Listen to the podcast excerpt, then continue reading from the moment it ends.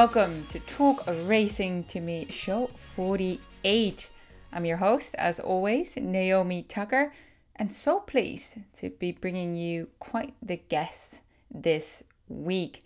Eight time Broadcaster of the Year Nick Luck graciously gave us some of his time to go over everything going on in Europe as well as his upcoming engagements in the USA. We covered the start of the European flat season, the Guineas coming up, the jumps finale, Rachel Blackmore making history, perhaps uh, some more tragic reflections on the late Roy Rocket and the late Lorna Brooke, and also, slightly different, who is Nick Luck? We go into his lengthy experience as a broadcaster, some unknown facts about Nick. So if you listen to Nick Luck daily or any of his other shows or watch him regularly on TV, they say uh, you might enjoy this. I'll put in the uh, eventual time code for when that starts in the description of the show, so do check it out.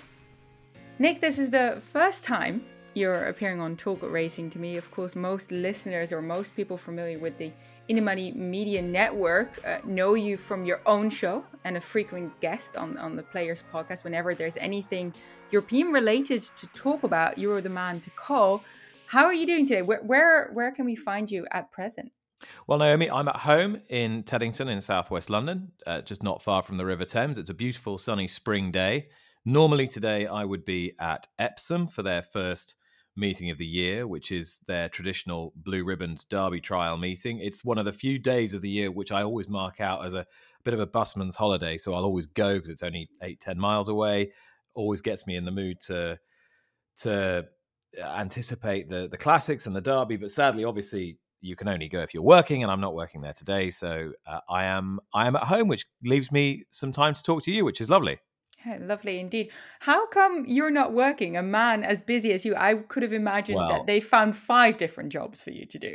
I, I, I am kind of always working, like we all are in this in this business. But it's it's is it work? I don't know. We're we're always um, gainfully employed in some way, anyway, or gainfully deployed. So uh, I'm I'm I'm just happy to have completed today's daily podcast and um, got a few other bits and pieces to do. Far too mundane and boring to to um, bang on about here, but uh, very ha- very happy to be chatting. Yeah, very happy indeed. I saw that you put out your daily podcast today and you got the chance to speak to Joseph O'Brien on Thunder Moon, the Group 1 Vincent O'Brien winner. Is that correct? Yeah, Joseph was on this morning, which was which was great. We've been talking a lot in the last 10 days or so about the build up to the first classics in Europe as as you obviously have in in the US, but uh, the 2000 Guineas traditionally falls on the same day as the Kentucky Derby. It's nearly always on on the first Saturday in May. And uh, whilst for some of us that means uh, we can't split ourselves in two, it, it represents a, a, great early season transatlantic doubleheader. And um, because I've spent quite a bit of time talking about the key trials for that race in the last couple of weeks, we also needed to take stock of the horses who won't trial, and we'll just go straight to the race. And one of those is Thunder Moon, who was one of the outstanding juvenile colts in in Europe last year. So getting Joseph's thoughts on that was was a key priority, and he's he's a horse with so much speed. The question really is whether he'll get the the mile at Newmarket, but the sunny weather in, in England at the moment will certainly help him because he wants the ground as fast as possible. What were Joseph's thoughts on him uh, getting the mile?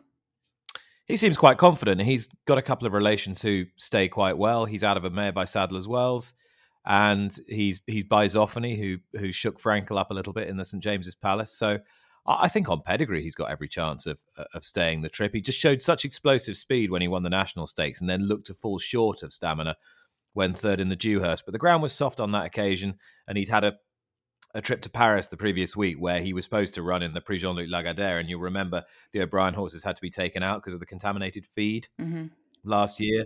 So he ended up having to run in the Dewhurst a, a week later. So he travelled twice away from home in the space of a week. And I think you could make valid excuses that he wasn't at his best that day. So I, would be I'd be pretty confident that of the horses that ran in the big Group Ones last back end that he'd come out the best. It's just a question of whether any of the European horses can improve past him. You know, the Godolphin horses, One Ruler and Master of the Seas, um, maybe Chindit who won at the weekend, but I think he's got a bit more to find.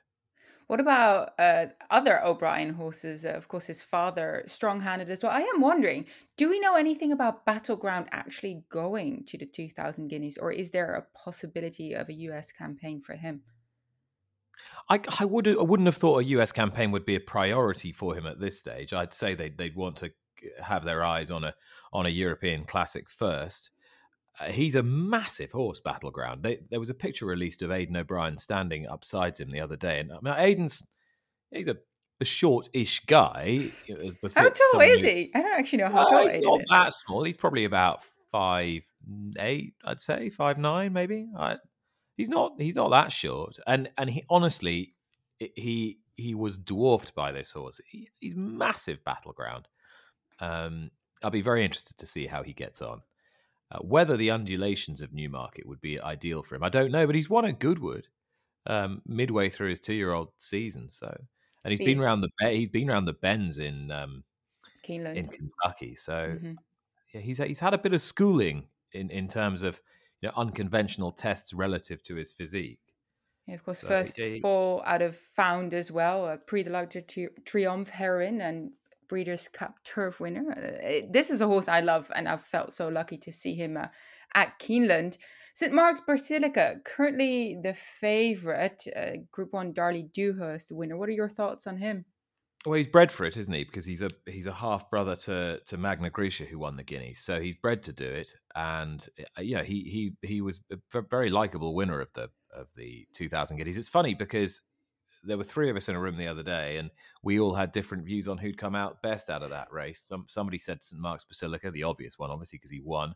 Uh, somebody else said Wembley because he was trapped a bit deeper on the track, the runner-up, and I said the Thunder Moon. So just because I thought he had the most class uh, and the most pace, and I think that's what you need. So uh, it, will be it'll be really interesting, but it's unusual because we've we've become accustomed, particularly with horses from the Aidan O'Brien stable, for a, a, horse to finish off the season being crowned European champion juvenile and then go into winter court as a very short price favourite for the Guineas. Well, either it works out or it doesn't. But this year, the whole race has got a much more open look to it. So, um, so I think it makes it a, makes it certainly makes it a better betting race, and and possibly makes it more intriguing race. Yeah, an absolute treat for everyone uh, wanting to watch.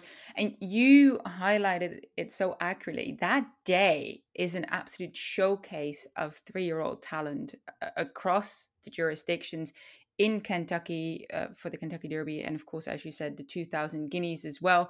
For people in uh, in Australia, I was about to say in America, how would they be able to tune in to watch the 2000 Guineas on the morning of the Kentucky Derby?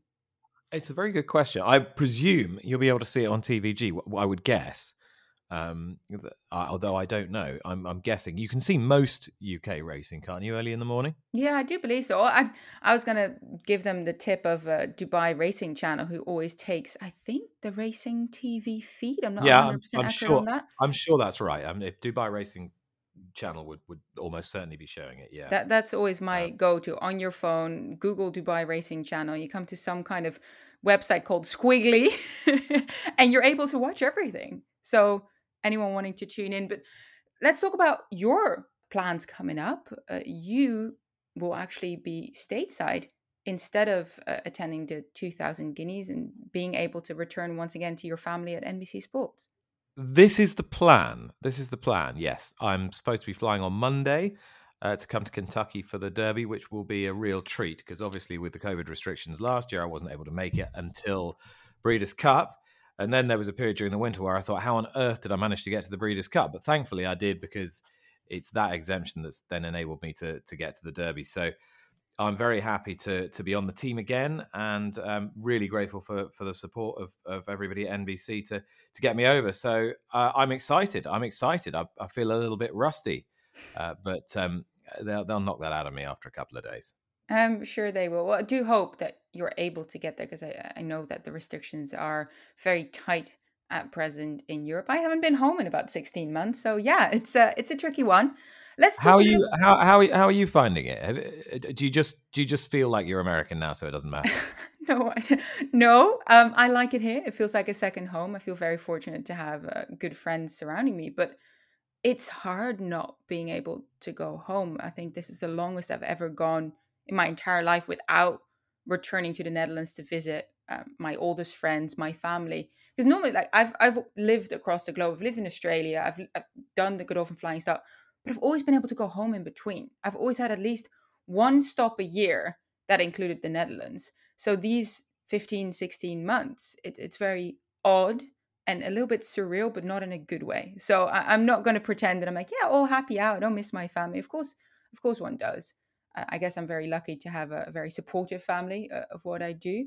So otherwise, it might be a little bit tricky. Although at the beginning with the pandemic, it was hard because my mother was very concerned because none of us knew what was going on. Uh, my brother was in Canada and he came back. He was doing a, an intern- externship there for his uh, degree in mechanical engineering. And he came back so my mom was, "Hey Naomi, it's all nice and well that you're in the United States, but how about you come back home?" But in a more pressing way. So yeah, no, it's it's been it's been tricky, but I'm very lucky that they've been doing well. I hope your family has been doing well throughout all of it as well, Nick. Well, fingers crossed. We're all okay at the moment, Naomi, which is uh, which is good. And um, yeah, it's it's been different, hasn't it? It's been different. I mean, no, 2019. I think I spent 140 nights away from home. Wow. Uh, between trips backwards and forwards across the Atlantic or to the Middle East or France or Ireland. And then last year, 2020, I, I, you know, I didn't leave leave here from the end of February until until Breeders' Cup time. So it was it was very different. I probably needed it. I probably needed a bit of time to to remember who everybody was and to sort of reacquaint myself with uh, with what I needed to do here. So yeah, no, it, in many ways, whilst you know you, you certainly wouldn't have wished the last year to have taken place i think for for a lot of people they've been forced to take some positives out of it and if if reconnecting with your uh, with your family and and you know understanding what life's really about and reconnecting with your your friends is is part of that then then so much the better really and and you know let's be let's be grateful for for what it has taught us about how uh, how we are with each other as as well as uh, ruining the fact that it's it's left us missing a lot of opportunities. Yeah, perhaps it was indeed a, a good opportunity for us to realize what's truly important in life, and that is, you know, your health, the health of your friends and family, and and being able to be there for them because everyone felt awfully alone. Uh, I dare say, being isolated and and quarantining and very strict measures. Must admit, now here in the U.S., uh, they're a lot more lenient when it comes to those. You know, everything's starting to open back up. So I feel very fortunate that in a way we're able to start seeing some of our friends again. We're able to at least get a little bit of comfort uh, from those social interactions. But we'll get back uh, to horse racing now. Uh, it's the start, it's kind of the start of the European flat season. It seems like the two jumps and flat overlaps uh, ever so slightly in Europe. When do we truly feel like the flat turf season really returns? Is it marked by the Guineas weekend in early May? But I'm assuming we're actually looking earlier than that. Well, it kind of depends who you are, really. If you're a if you're an arch traditionalist, then you'll think that it started at, at, at Lincoln time toward the back end of March. If you're a, mm-hmm. a real neophyte, then you probably think that it starts on Guineas Day because that's what British Champion Series would like you to subscribe to. Right. For me, I'm somewhere in between. For me, I'm somewhere in between. Really, I, I think this this week, uh, this this last week that's just gone, where you get the Craven meeting at Newmarket, the first Newmarket fixture of the year, uh, three good days on nice ground with the sun shining, and then rolling into Newbury at the weekend, and then Epsom today. I think this last week it's a great time of year. It's all about hope and renewal and the uh, idea that every time you could go racing, you might see a, a, potential superstar. I mean, obviously you don't, but every time you go, you you might. That that's what I think is exciting about this time of year. And, and for me, sort of mid mid to late April is when the is when the the season proper really really kicks into gear. Don't burst anyone's bubble now. They're all superstars until proven otherwise, exactly. right? Exactly that. Exactly that. So, when would we coin the jump season officially over? Is that looking at that uh, at the Sandown celebration chase this weekend, or when yeah. does that kind of end?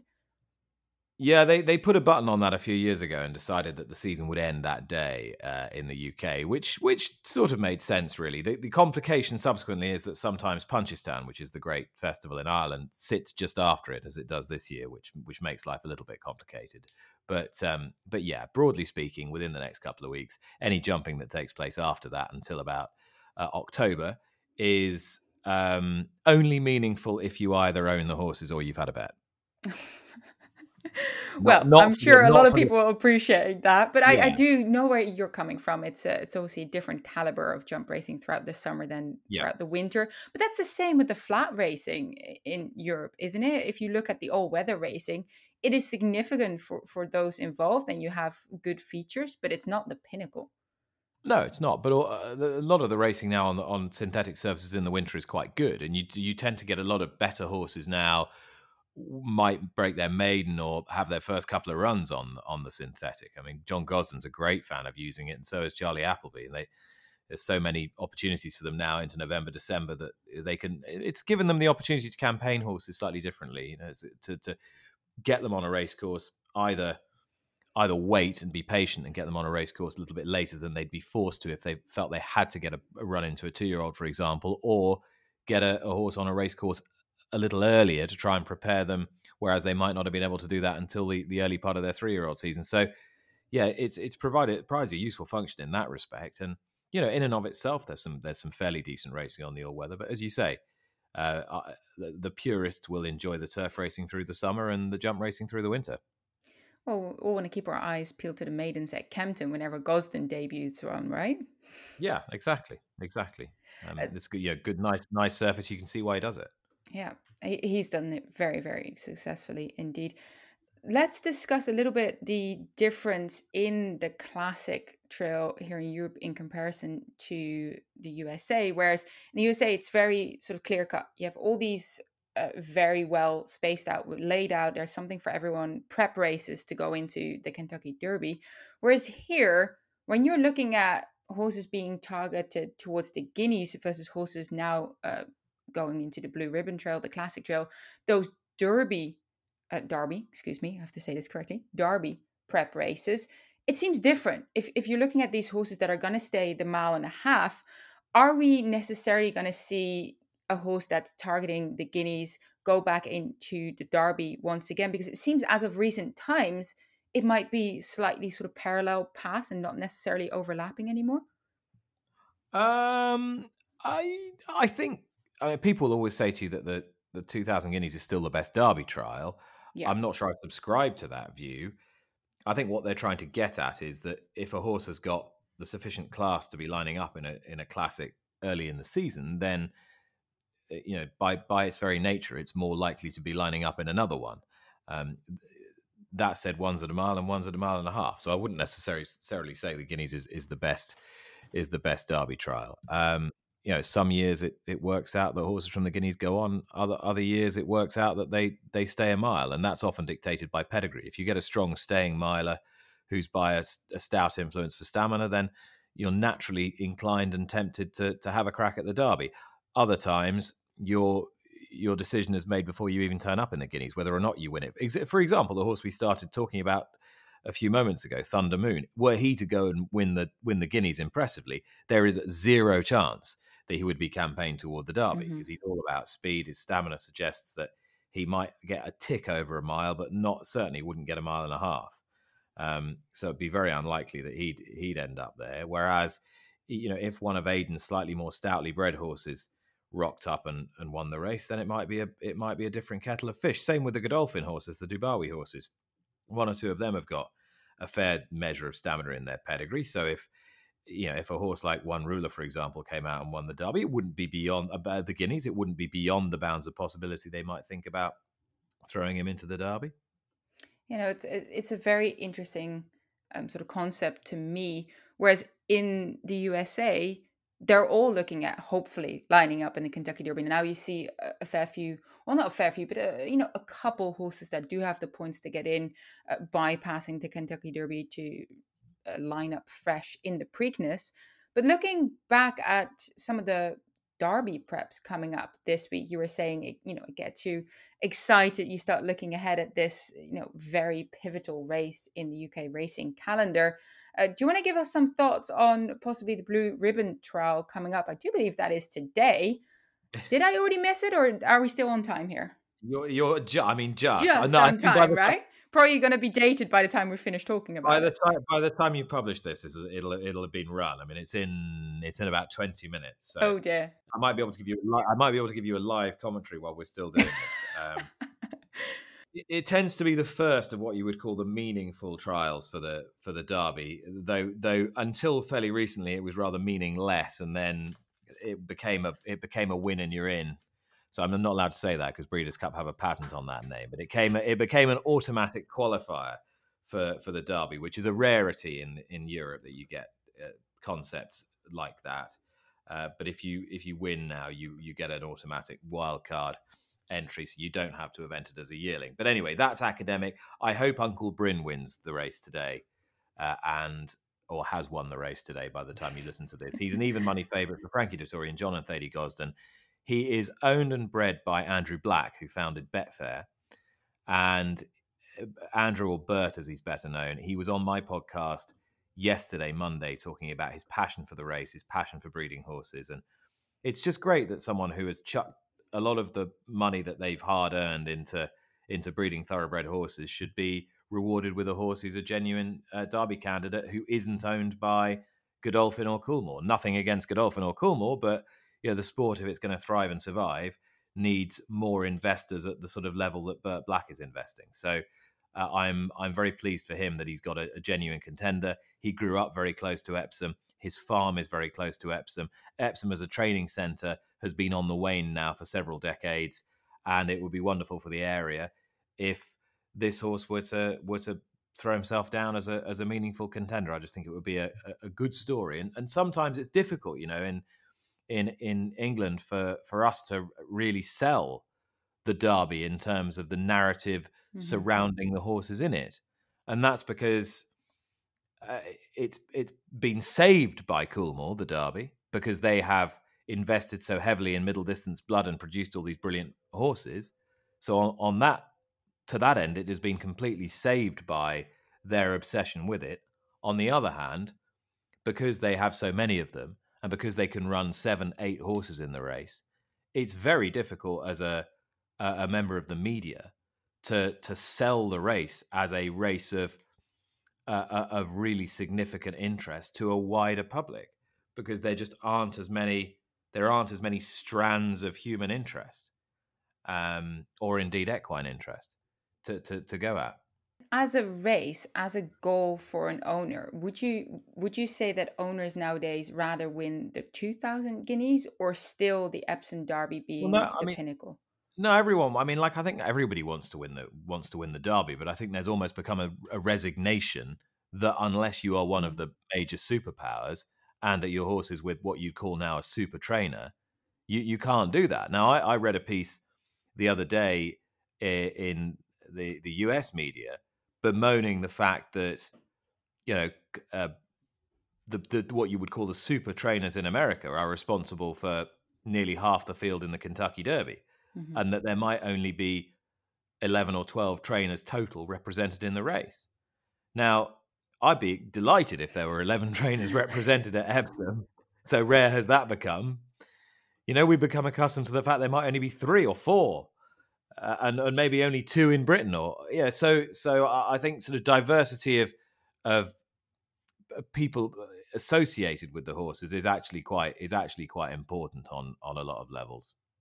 Yeah, uh, I do believe that as a trainer or anyone having an interest in, in running a horse in, in the Derby, you see this whole slew of beautifully bred, well prepared O'Brien horses, even if it's Joseph O'Brien or Aidan O'Brien, and that that is intimidating. And and these horses win all you know a, lot of the significant prep races left, right, and center, and not to forget that Aidan O'Brien at has that um, reversed camber bend kind of replicated as a training center, allowing his youngsters to get to know the course in a way that most people don't have access to. And some might say that's an unfair advantage. Some might say, well, he's a genius and he knows exactly what he's doing. But uh, we'll move on to some other uh, topics that I really wanted to discuss with you. Of course, we can't uh, leave this podcast without talking about Rachel Blackmore, who has been making history left, right, and center. Her Grand National win on Minella Times for Henry de Bromhead, first ever female rider to win the Grand National. I know that there's been a lot of talk about why do we keep coining the term female rider? Why do we have to say it? I guess because it hadn't been done before. So in that way, it is a novelty. But you had a, podcast titled "How Did Rachel Change the Game?" I thought that was very uh, accurate. How did she change the game? I think by her undoubted ability would be the would be the first and obvious starting point. Uh, she's just very talented. Um, so you've got to be good in order to be in a position to change the game. Um, then by her determination, because it, it, she wasn't an overnight success.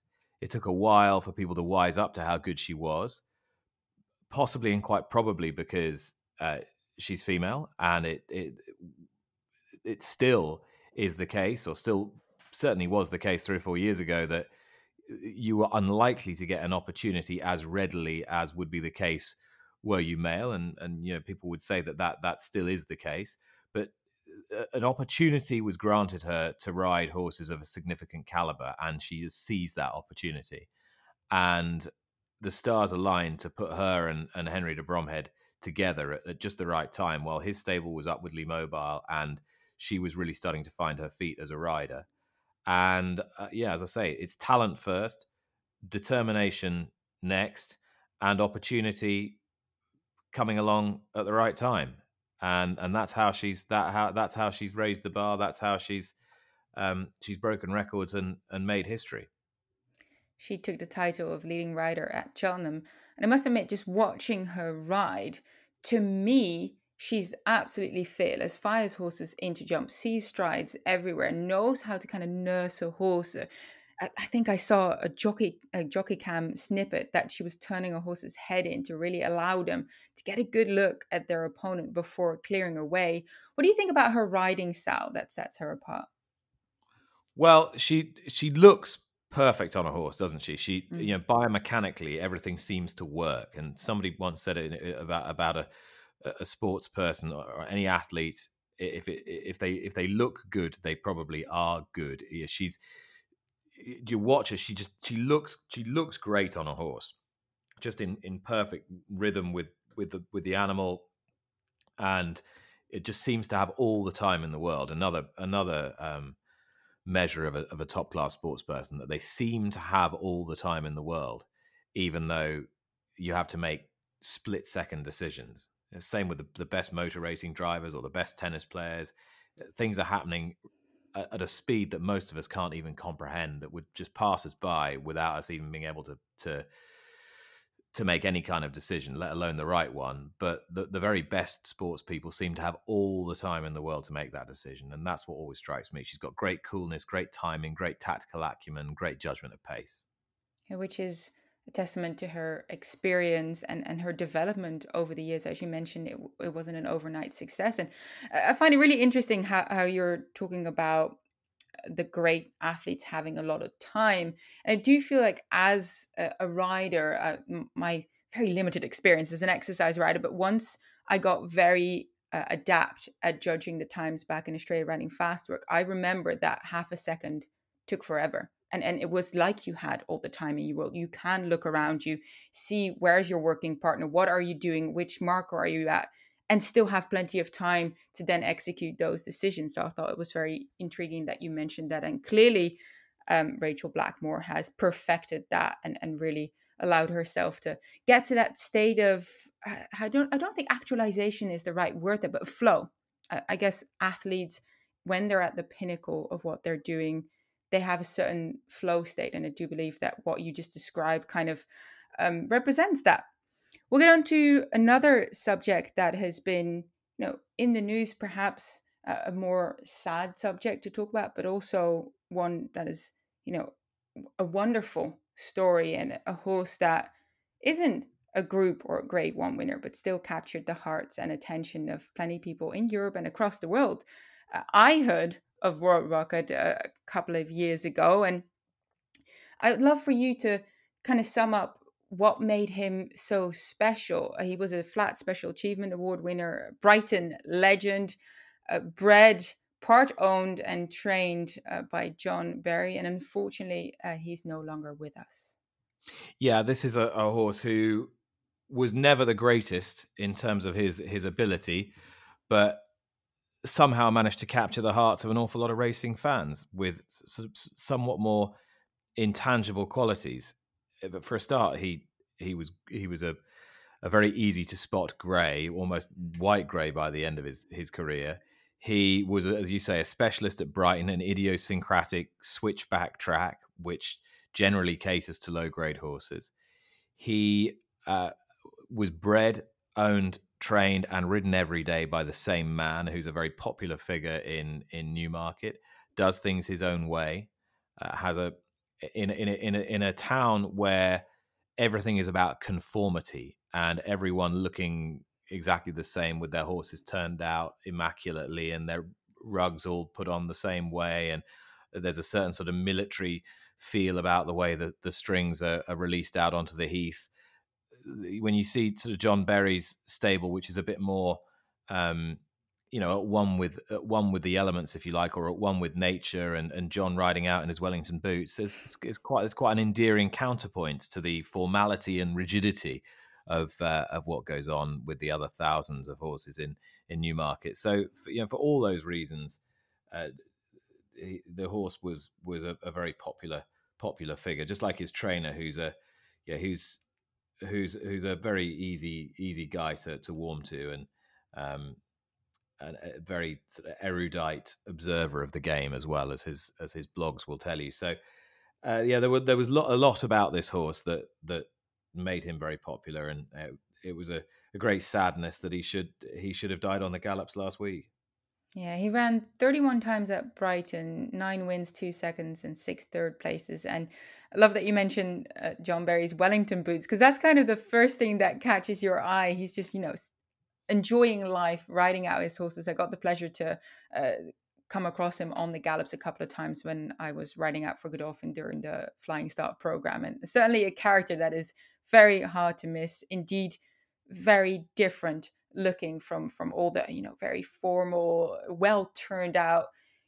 It's it's kind of like a, a beautiful natural way of training horses. It seems like uh, reading um, his wife's blog post about Roy Rocket as well. Just a, a, very sort of horses are like his sons to him, sons and daughters, and really allow them to, to grow into themselves and, and do whatever need, whatever is needed. So yeah, Roy Rocket, very special story. And as you mentioned, the fact that he's a striking grey helped as well. And his running style, he used to come from behind and kind of try to get there in the nick of time, which also f- for a lot of people watching, that's a fair bit of excitement, uh, wondering if he's going to get there or not. But I also wanted to highlight uh, the difference uh, in handicapping races versus claiming races in the UK and the United States, because if you look at a horse like this being campaigned at these class six, class five level handicaps, it, I don't know or don't believe this could have been possible in the United States because if he's campaigning in these claiming races, there is always the risk of him being claimed.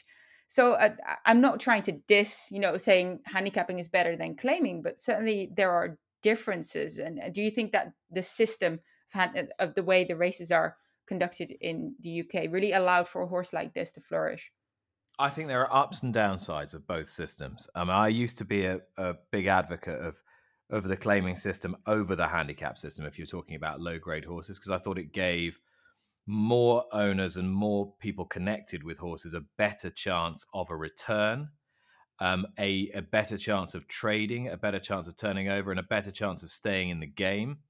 It, I thought it allowed more more trainers to run businesses that were viable and to that end you can see the upside of the of the claiming system now clearly the downside of the claiming system is that it is um, it is not going to be as conducive to you know, good practice and to and to know, equine welfare as a system that doesn't allow horses to be moving barns every five seconds.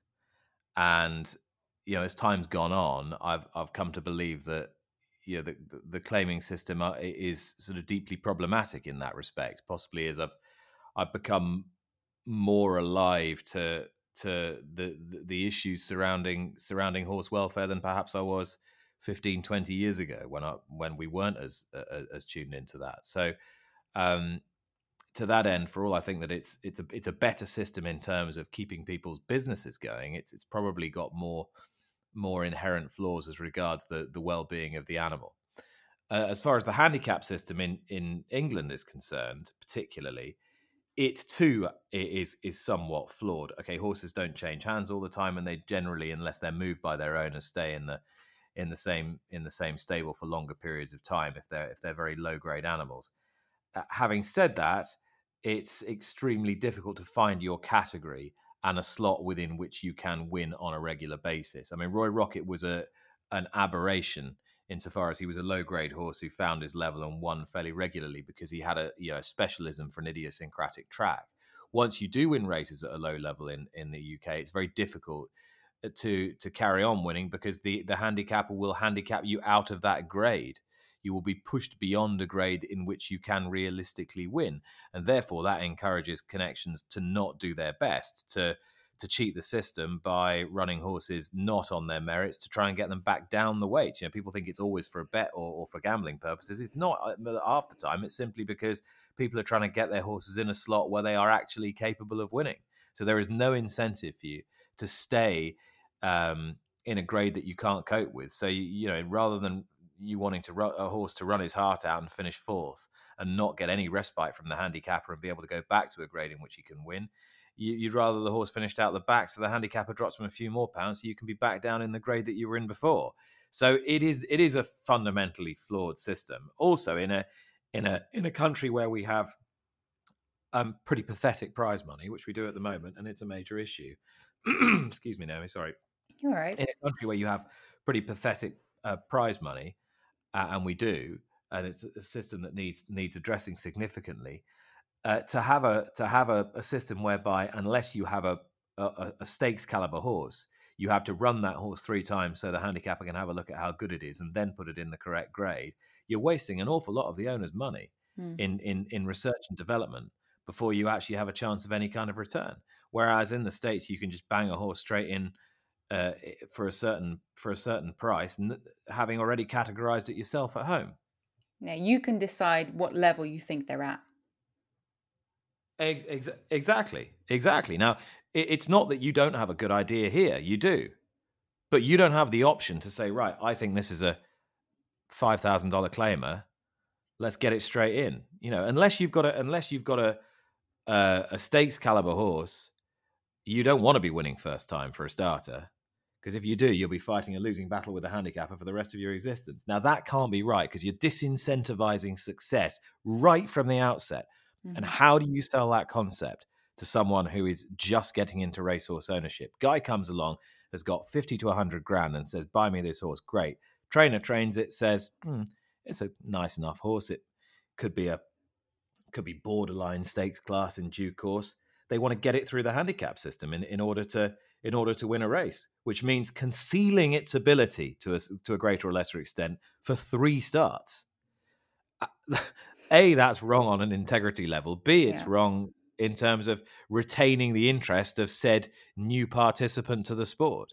You know, why should we assume that anyone who just comes into the sport is aware of all its foibles and its vagaries and its smoke and mirrors and its it's the necessity to in some way hoodwink the system in order to get on. It's just it's just in, and it, deeply anachronistic. So there you are. There you have it in a nutshell. Uh, in terms of in terms of running a more more efficient industry, the claiming system, the categor- system of categorization in the US, I think is better. But with it, there are I think there are welfare flaws. But in the in the same vein, how do you sell to a prospective owner or you have an owner that has a couple of horses that if you run your horse in the spot that you believe it can win in the United States, uh, if you're looking at a claiming horse, that means you can lose the horse every single race. Yeah, so that's the downside. So if you get someone who develops an attachment to a horse and they might lose that horse, then clearly that's a disincentive. But most people have a price at which they are prepared to part with said horse. So as long as that amount of money is a little greater than than that at which you realistically value your your animal, then I don't think that's that difficult to sell to most owners. No, that's true, but perhaps that uh, incentivizes someone to not get as attached to a horse, whereas in a way, aren't we always campaigning for people to really care about their runners and care about the horses they own? Also, I'm going to talk very slowly, so you might be able to have a, a glass of water because I can I can hear your I, voice. To, but I, I know I, I having listened to, the talk racing to me many times, Naomi, I know that you're rigorous with your editing process, so that you'll be uh, you'll be you'll I can't, be can't make you sound different now, can I? You can you can you can nip out the fact that I've got a I've got a frog in my throat. not now, not now. It's velvet larynx time again now. Okay. Um, but th- thank you so much, Nick, for that very elaborate description of the handicapping system in Europe. I mean, I, I called it long winded. You've generously called it elaborate. Well, I thought it was very informative. So I think elaborate is a more accurate uh, way of putting it. As we'll talk about perhaps uh, another sadder topic, um, I'd love to hear your reflections on uh, the tragic passing of amateur jockey Lorna Brooke. Uh, she passed away last Sunday after a, a fall at Taunton. I do believe it was a month or so ago. Fortunately for us, this doesn't happen as often. Uh, we, we do see jockeys uh, getting injured, uh, possibly life changing injuries, but truly you know passing away due to a sustained injury on the race course isn't as commonplace thankfully. Yeah i i knew of lorna brooke re- reasonably well. I, I didn't know her very well at all. Um, when i started out and i was i was working a lot at some of the tracks uh, where she rode a lot places like ludlow and, and and hereford i would i would encounter her a little. And she was an an absolute an absolutely immersed enthusiast for the sport. Uh, she was an amateur rider. She did pretty much everything herself. The horses that she rode were generally trained by her mother, Lady Susan Brooke. Uh, but Lorna, you'd see her, she'd be saddling herself, doing all the tack herself. Um, uh, if she could have led the horse up herself, she would have done. But um, she was just incredibly dedicated. And in the true sense of the word amateur, she was doing it for the love uh, of the game. And yeah, on on the occasions where she did ride winners, and there were a few, yeah, she'd come in and she'd just be wreathed in smiles. And Lee had put it very well on my podcast this morning. He said, sometimes when when somebody dies, you think, I wish I knew them. I wish I'd known them. When you read the tributes, and I think that was very much the case with her. Um, she she's hugely missed by everybody who who knew her well, and it has really shaken uh, the racing um, the racing community to the core in in the UK, and particularly those who ride over jumps, and particularly those who ride over jumps as amateurs. It's a very tight knit community, and I think it's really shaken shaken them. And as, as you also point out, and it's important to point this out as well, because we've we've come a long way in terms of, of human and equine safety in the last couple of decades. It, it, to lose a, a rider on on a race course is is mercifully pretty rare. Um, the last jockey in in Britain to be killed in action was Tom Halliday, uh, and I I was there that awful day at Market Rasen back in two thousand and five, um, and and we knew he died before the the race meeting had even finished. And uh, as you, when it does happen, uh, it it is um, it's deeply shocking. It, it it really reminds you how dangerous a sport this is and when somebody's out there doing it for for your pleasure but but for their pleasure as well and for no real um, financial incentive it um it sort of reinforces sort of what a special sport it is really as well um that that it can it can grip people in this way. But it is as you know naomi and you know better than me because you've ridden to a much higher level than i have it does hold within it you know inherent risks and has been said many times to the point where it's become a cliche. It's one of the only sports where you get followed around by an ambulance. Yeah, uh, risks that we are all aware of, but are willing to take because we love the sport and we love riding thoroughbreds that much that in a way you kind of um, put it in the back of your mind. You try not to think about it too much. I, I'm a fervent believer that if you're riding a thoroughbred and you start thinking about the risks you're taking, you're already losing because it takes away from the immense pleasure that it provides. As I know that you have a very busy schedule, but I'd love to for the listeners to get to know you a little bit better. We hear you on a daily basis with Nick Luck Daily, but how much do people really know about you aside from the fact that you're a very eloquent broadcaster? Who truly is Nick Luck? I'm hoping to at least uh, give the li- listeners some insight into that. How long have you been broadcasting for, Nick? Is it coming up to 20 years now? Oh my word! Yeah, Twenty years. That actually makes makes me sound quite old. Um, I nice. Yes, I started on uh, at the races in 2002. So yeah, it'll be 19 years this October. Wow. I mean that that's nearly two decades without trying to age you too much here, Nick. Well, I'm very ha- I'm very happy to age myself because lest anyone thinks that you know I'm I'm very very old. I am still only 42, so um, a bit like you, Naomi. Started very young. well, you do have a vast vastly more experience than I do. I was trying to look up which networks you've been a part of over the years. Now you have to correct me if I'm missing someone. I saw ESPN. I, have shut I've shut down a few. Gosh, ESPN, NBC Sports, Racing UK, Channel Four. You've done the BBC equestrian coverage. You're with Racing TV. I'm sure I forgot a few. Who else?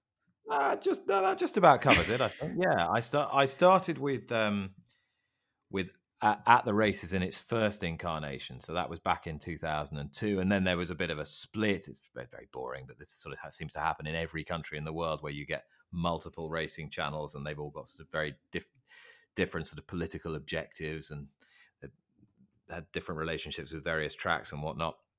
Um, and and that that ended in 2004, and then I went to Racing UK, which was, I suppose, in terms of its model, a bit like the old, a bit like the old HRTV in uh, in the US, insofar as it was wholly owned by the racetracks and still is, and, and then sort of developed into into Racecourse Media Group, and they were at the time produced by the same production company that made the the network show for for Channel Four. So that's how I got my opportunity on Channel Four, really at a, at a pretty young age when I probably wasn't really ready for it.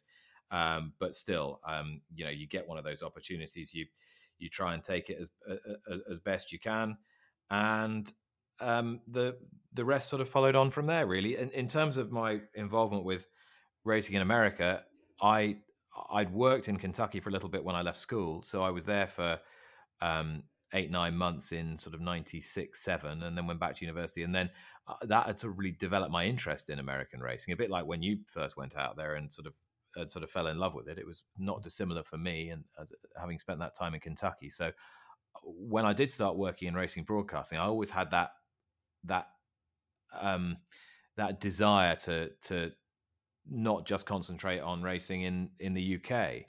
Uh, and I was very lucky that within a year of, of, starting, I got an opportunity to go back to my first Breeders' Cup, which was Santa Anita in 2003, and do some work on the on what is now the Players Show that I know you worked on last year. So uh, that's sort of really where my relationship with them started. And then when ESPN got the contract in 2006, I, I went to work for them, and and then NBC took me over again in, in 2012. So that's been a, a big part of my life, really, and a, and a, a sort of very important one for me. Um, certainly, you know, from a from an emotional and spiritual point of view, anyway. Um, and you know, change is as good as a rest; it keeps you fresh. So, so really, yeah, that's that's that's where it all started, and that's how that's how I'm sort of familiar-ish to to some of your audience as well as as well as people here. Yeah, I do believe if I'm thinking about networks that you haven't been with, I think ITV is missing out on you're not you not being there. But that's my humble opinion there. So if anyone from ITV is listening, uh, I think you would yeah, make a phenomenal addition. I, I, think I, think, you might. I think you might be up against it there. Now, listen. I mean, when when uh, when Channel Four finished their 32 years as as as, as one of the network broadcasters back in 2016, you know, the, the, your contract given to a new network and and and by dint of the the fact that that that the the, the rights holder has demanded a change, the the the, lessee is always going to say, right, well, our starting point is new talent. Mm-hmm. Um, so so yeah, um, to that to that extent, my timing wasn't great. I, in other respects, I've been incredibly lucky at, certain points. I think that's just it. This job, it swings and roundabouts. Sometimes you you know you're the right side of of rights decisions and contracts changing and moving networks and that sort of thing. And sometimes you're you're just on the wrong side of it. It's there. There are very few people who are completely impervious to those changes and can just ride them all gloriously. So uh, I, I I think I'd say I'd say I've been I've been pretty lucky in the in the round. It's probably part and parcel of the game, as you mentioned. And you've covered racing in Dubai, Bahrain, uh, the United States, England, I do believe Ireland as well. I'm probably forgetting a few. Uh, which countries have you been active in as a broadcaster, and what would have been possibly a standout experience for you? Uh, yeah, all the ones you mentioned. So most of the countries in the Middle East and most European countries and and the US. I I haven't really uh, been as much as I, would have liked to. The really the emerging, the emerging is the wrong word, but countries that have now emerged as global leaders, um, really in the Eastern Hemisphere. Um, John Gosden said 15 years ago, the future's in the East. I think it, it already was. Yeah, Japan, Australia, Hong Kong. You, you only have to listen to to James Willoughby's slot on my show every Friday, where he does his global rankings, to know that the horse is being produced in in Japan, especially now, but but also in in Australia and New Zealand uh, are, are, are really are, are, really right up there amongst the world's best. I mean, in Europe, we've always got a bit of a superiority complex about how great our horses are, but yeah, the, the sport is getting more global, and I'm I'm very grateful for it. And so, if you if you're asking where I'd like to have spent more time, definitely Australia and, and Japan would be two countries I'd I'd love to I'd love to do some more work in. Gosh, Japan is one for me as well. I was very lucky to be uh, an exercise writer and in marketing in Australia, so I I kind of got uh, their culture and, and what they're doing there, which is absolutely phenomenal. I feel like they've figured out how to make racing attractive to the public, how to make it engaging for younger people. Uh, gosh, Australia is absolutely wonderful. Have you attended any of the racing carnivals there? No, no, I've not. I mean, I've never been to Australia in oh, my wow. life. I've not even set foot in the country. Never mind been racing there. So uh, it's a it's a massive miss on my part, and uh, I've got to get it. I've got to get it done sooner rather than later. Sadly, as we're talking, the aforesaid Uncle Bryn has been turned over. Oh in no! The, in the blue ribboned Derby trial, and it's another success for Godolphin, who've had a, an amazing week. Charlie Appleby, uh, with a colt by Kingman from a very stout German family of strong stayers. So that could be a that could be a Derby contender. Virco, the horse is called. Wow. Well, thank you, Nick. I, clearly, I'm not the one that has the racing TV on in the background here, and you do, and I'm very happy that you did. And wow, that's a, that's an interesting one. I'll have to watch that replay.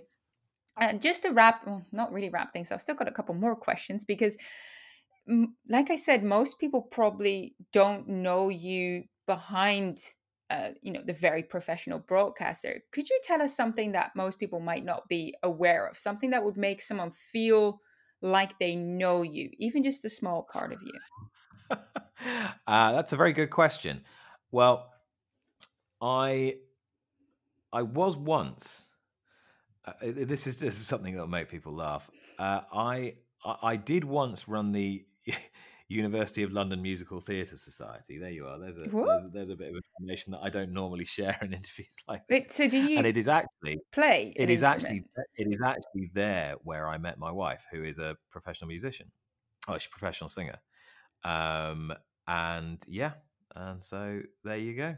And that's why whenever you see me in these Zoom shots now, people make fun of the fact that I've got a drum kit in the background and a piano on my right. I can I can play neither the piano nor the drums but uh, I do have a very I do have a very musical family now. So how come if you don't play an instrument, you were able to run the musical theatre? I did.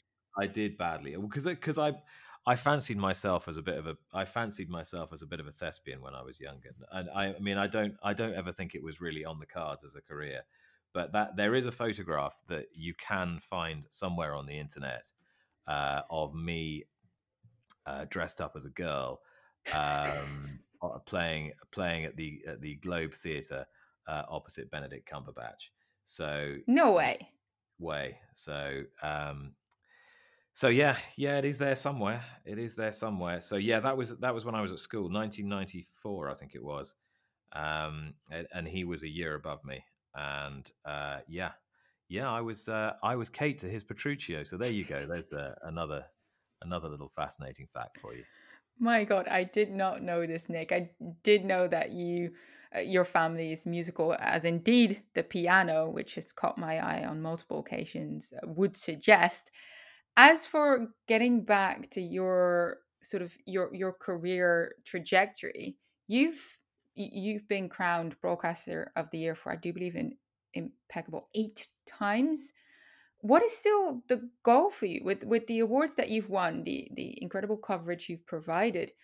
What still gives you fulfillment as a presenter? Um, I think if you're if you're taken out of your comfort zone and you're challenged and you're asked to do something that you haven't done before, then it always gives you a bigger buzz. I think really most of us are just adrenaline junkies. Um, in the same way that in in the same way that, that jockeys are, but I'm just I guess like a like a sportsman that can't play sport. So so I want I want the thrill.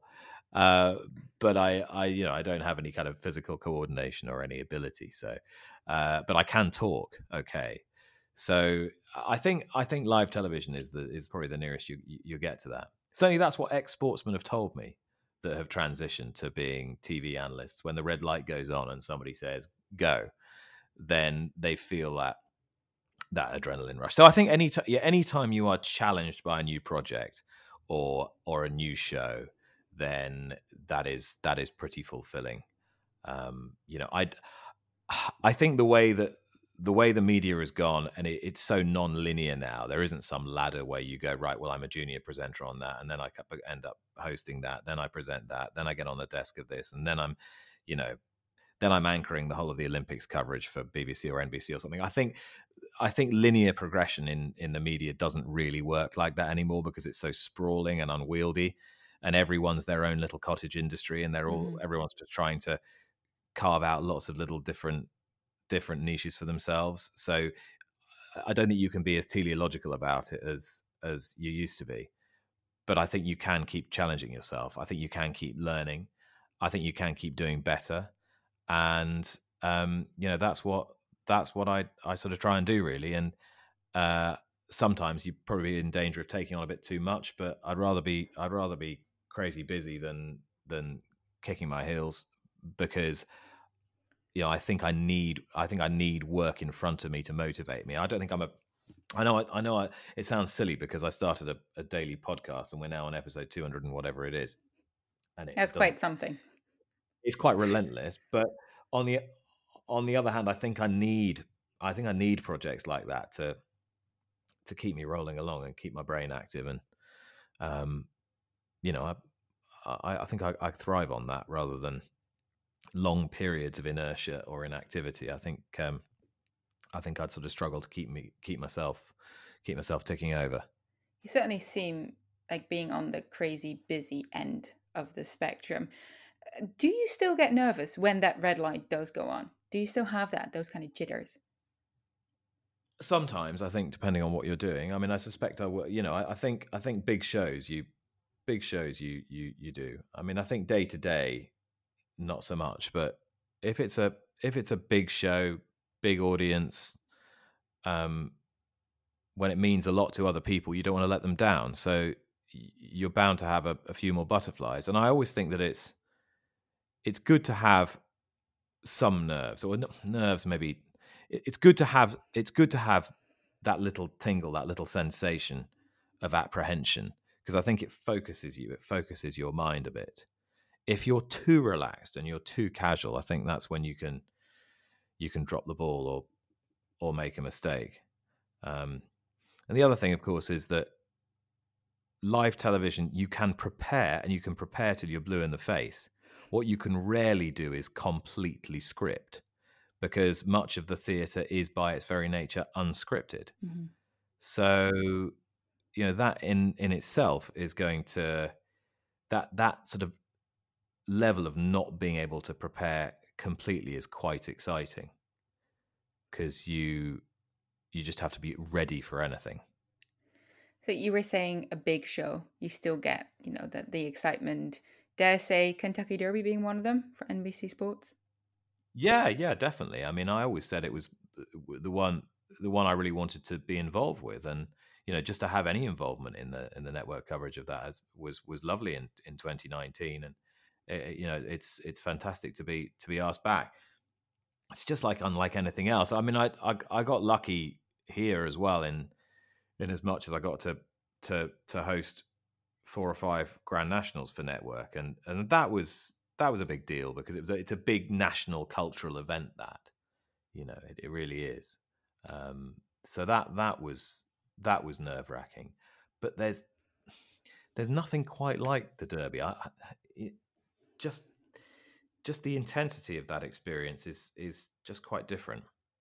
Yeah, it's quite special. I've only uh, attended in person once, uh, Justify's year, it was pouring down. Well, you, you, chose a good year for it. yeah, it was. Well, uh, I did because then I attended the Belmont Stakes uh, when I was uh, doing my placement with Amy Zimmerman, NBC Sports, and at Santa Anita, and then I saw a Triple Crown winner in the first time I attended Belmont. So I, I feel like I got quite lucky there. I, I really feel like it meant something. Possibly also a reason I ended up back in the US because of that entire sort of summer experience. Penultimate question Mm. If you'd be able to go back 20 years at the start of your career and, and visit your old self, what would you give yourself as advice moving forward? Oh, oh, what wouldn't I give myself? Oh, oh my word. Um, I, I think I tell myself not to be so impatient. You know, I was always, I, I always wanted the next big gig to be just round the corner, and sometimes you do have to just wait a little bit um, for your opportunities. Uh, so I I definitely say that. Um, yeah, just probably just to play it a bit cooler. I think. Um, but I, I don't know. I uh, listen. You can't. You can't. I'm not. I'm not a great. I'm really not a great one for looking back. I, am really not. I, I gen- tend to be a quite an optimistic person, and b not one for too many regrets. No, I don't think it's about regrets. It's more, you know, if there was anything that would have made your life easier knowing it back then. Um, yeah, I think I, I think that's it. I think not to try and chase too much. Um, it, it's one thing to be it, it's one thing to to be ambitious and to want more, but yeah, if you if you focus if you focus first on trying to do a good job, then I think everything else falls into place. Mm, that's a very good advice. Last question How can the listeners connect with you online? Of course, Nick Luck Daily podcast, but also social media. Far too much, I think, is the answer to that question. yeah, they get plenty of me, Naomi. I, I they, def- they, definitely don't want any more. Yeah, I'm I, I'm on Twitter at Nick Lucky, pretty easy to find. Um, and yeah, the podcast is every weekday. I try and post it sort of round about 10 10.30 uk time and if i remember i will try and post it on in the money media as well and uh, otherwise i get into trouble from pete and jk and uh, yeah that's that's pretty much the size of it and i'm probably coming to a screen sooner than you want nick thank you so much. It was an absolute pleasure having you on talk racing to me. Always good to talk to you naomi. Take care. Well, you truly are up to date now with everything going on in Europe. And a little bit of uh, American information too. But if you are looking at betting the Kentucky Derby, Kentucky Oaks, as of course you ought to be, check out the Monster Pod that just came out for the Oaks and the Derby Monster Pod on the In the Money Media Network that will be coming out. And of course, go back to my prior episode, Talk Racing to Me, episode 47, with Lafitte the third giving us all the information on every single possible runner. It is quite the feat there. About an hour and a half long, but truly a lot to digest, and you'll feel like you have a good handle going into this year's uh, 147th, I do believe, Kentucky Derby. So happy to have had you with me once again this week. Tune in for next week, uh, Pimlico news starting as of today. I'm going to give you all the goods, all the insights, everything that you need to know. You'll stay up to date if you listen to Talk Racing to me.